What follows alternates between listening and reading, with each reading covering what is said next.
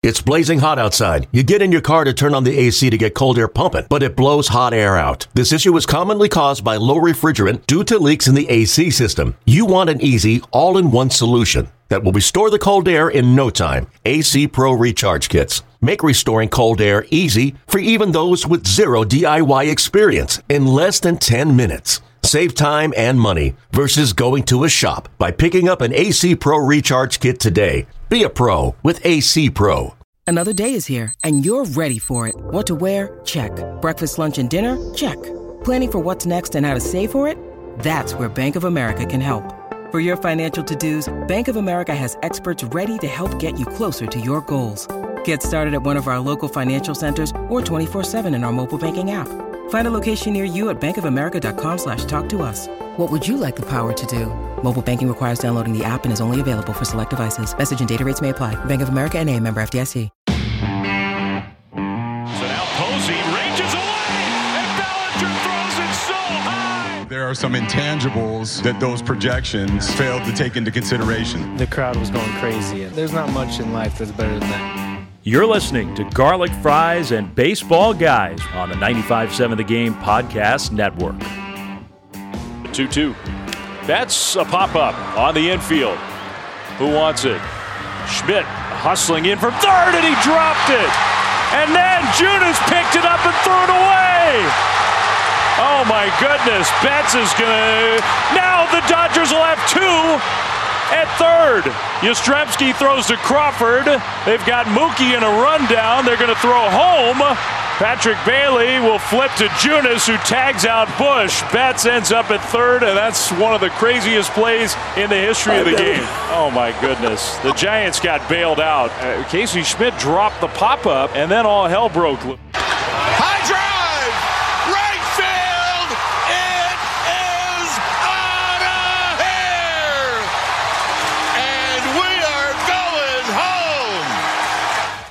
Hello there, and this is uh, welcome back to the Garlic Fries and Baseball Guys podcast. Sam Lubman here, as always, with Joe the Butcher Boy Shasky for episode 62 of the podcast.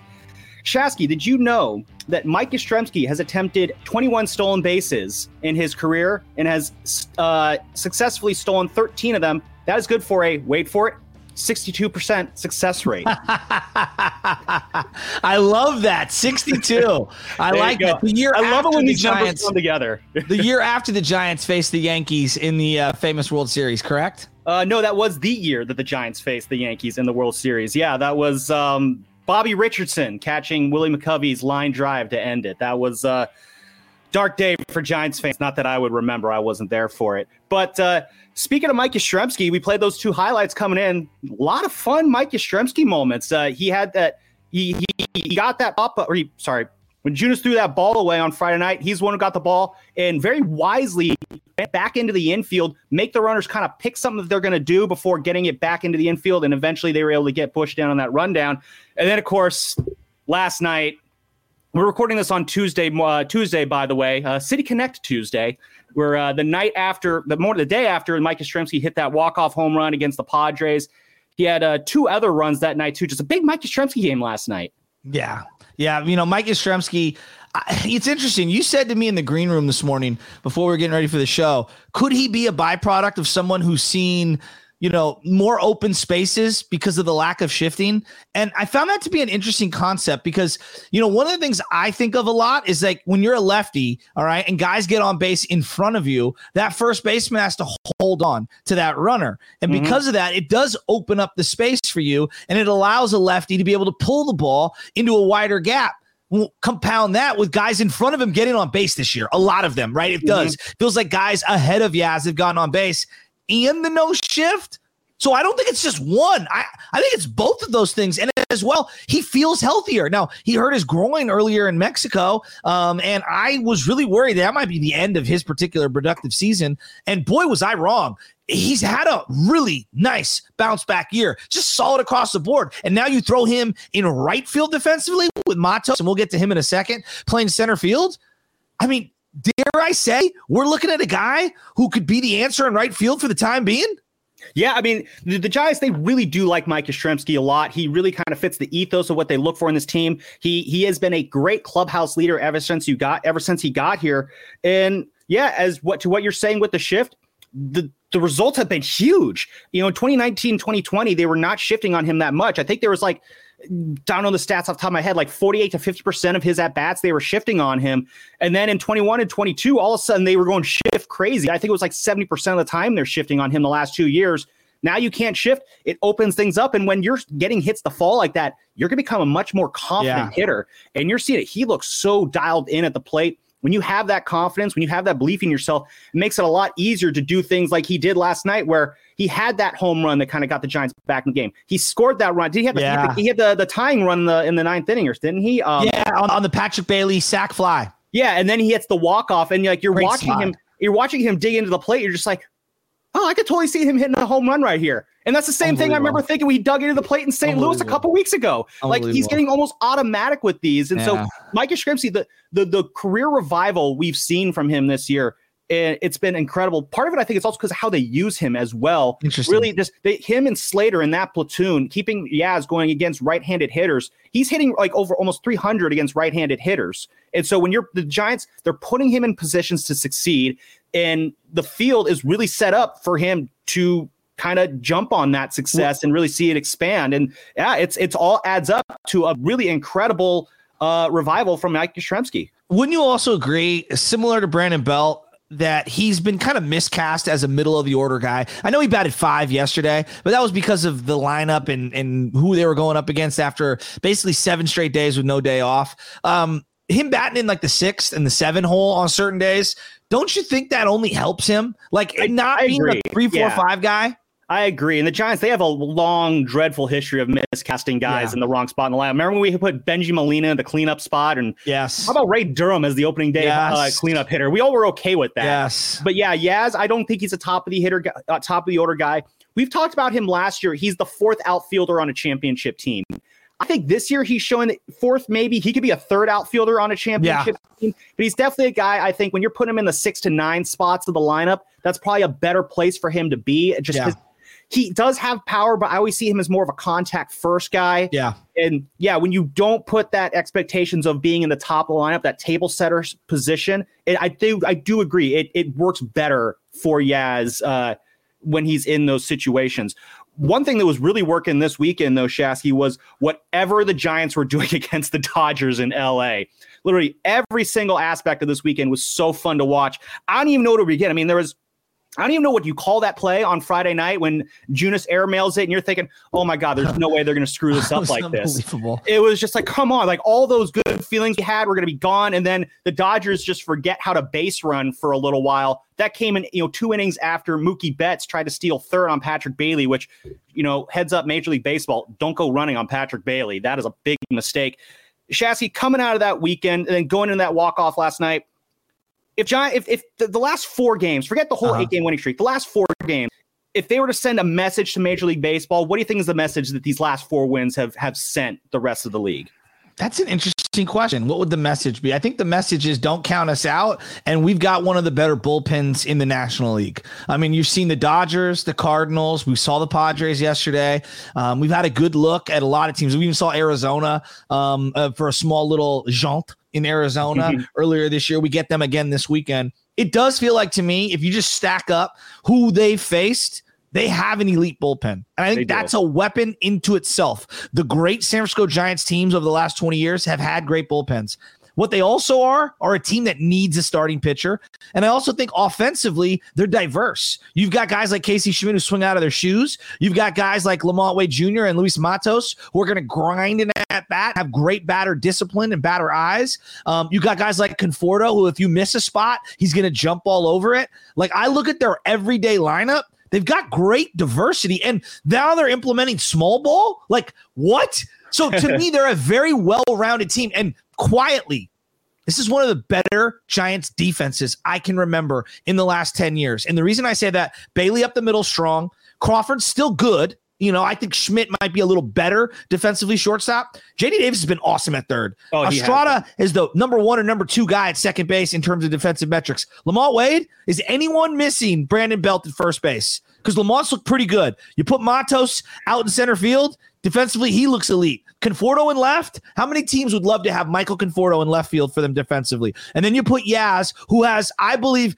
he has gold glove potential. I'm not saying he is a gold glover, but he could Plus be defender out there. Yeah. Exactly.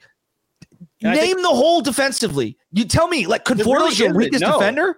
I mean, you yeah, you can make the argument for Conforto. I mean, I think I said this on a couple episodes ago. When you look at the def- at the infield defensively, Brandon Crawford, the multiple time Gold Glove winner, one of the best defensive shortstops in the 140 year history of Giants baseball, he might be your worst defender in the infield right now. I- Which that's not a knock on that. Crawford as much as it is just the Giants Yes. have five stupid Yes. good defenders right now. So yeah, you're right. The defense is absolutely the message. Like the do you will not be able to like the Giants. They don't play soccer with the baseball No. anymore like they did last year. I think another message it sends is I'm gonna be honest, Shasky.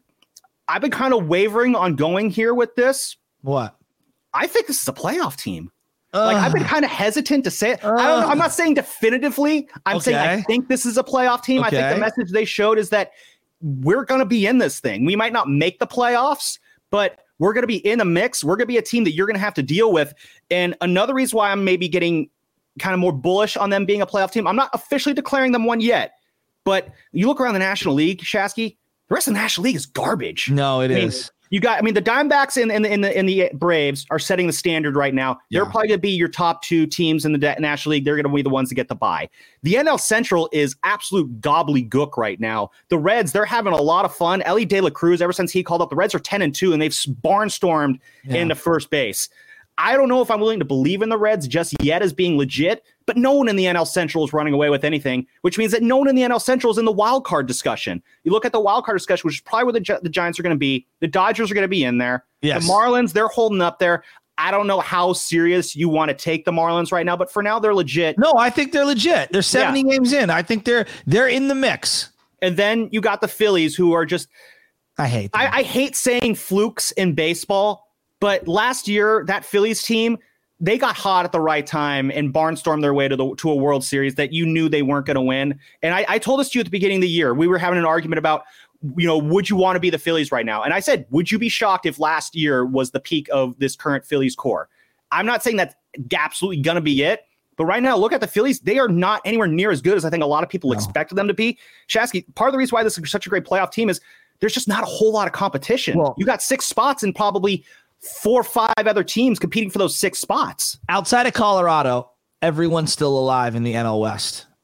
This is the toughest division in baseball outside of the AL East. At mm-hmm. least it feels like that to me. I don't know what you think. They've got, I think, four teams with a plus differential when it comes to run differential. Four or five, yeah. But Braves, Diamondbacks, Dodgers, Giants, and I think either the the Padres or Reds might be sneaking up Yeah. there. But we all believe the Reds are going to, uh, uh, you know, at some point fade away, but but they're a great story as well. Like I do believe Arizona's going to be here the long haul.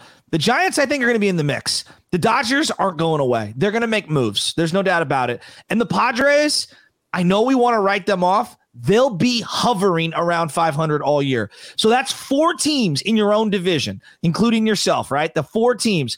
I just think it's really difficult. So we're only 70 games in. They don't have any starting pitching right now. There are injuries galore. It's not the end of the world. They're on a great stretch right now. I don't think they're as good as their record currently, but I'm having a hell of a lot of fun rooting for them. I, I think they're probably three to six games over 500, like it- when it's all said and done. And to me, that'll be an awesome season. Well, just based off run di- differential and expected win loss, uh, the Giants, I believe they're they're playing their What are they, expected plus win loss right. Right, their expected win loss record right now is 41 and 31. I believe they're 40 and 32 right now. So they're playing pretty close to their their expected win loss. But if you look at run differential, they're playing at a 92 win pace right now, Shasky.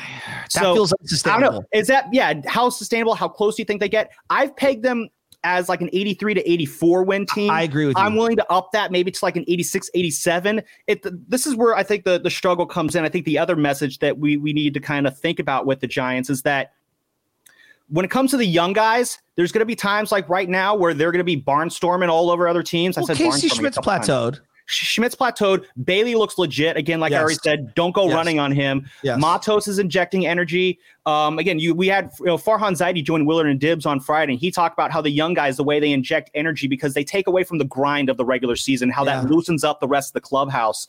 So I guess one last message maybe you could take away from the Giants right now is we're a fun team. Yeah. Like they're letting baseball know we're having fun. We are not grinding like we were last year. There is no frustration. There is no weight of expectation. The expectation is go out, have fun, have a good time. And hey, if you win some baseball games in the process, so be it. When was the last time coming out of a Dodger series you felt like, hey, we might have more young talent than them?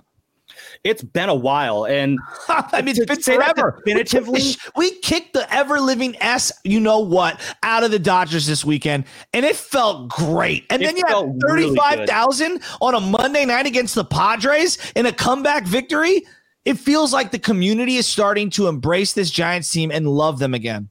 I guess yeah. One last message is yeah, the Giants like, are they back? Uh, I mean, 2021 was a lot of fun, but I think 2021 was more of you know, one last gas for the core. Posey, Bum, here's my Posey, hashtag: Crawford, Belt, and we're in a system that you doing a system that that works, but maybe not for that group long term. This year feels like, hey, what we did in 21, we're applying it on a more long term base, on more of a long term basis. And what you're seeing this team do right now, the energy, the excitement, the joy, that could very well be the new norm here on the shores of McCovey Cove instead of hashtag we're in this together or you know forever giant what, what's this year's slogan nothing like it nothing like it here here's the slogan has there it been a, like this season no no no, no. It, it, took a minute but it's coming around it took a minute I mean, that's even thing right there. It took a minute. That's the Farhan Zaidi slogan, if anything.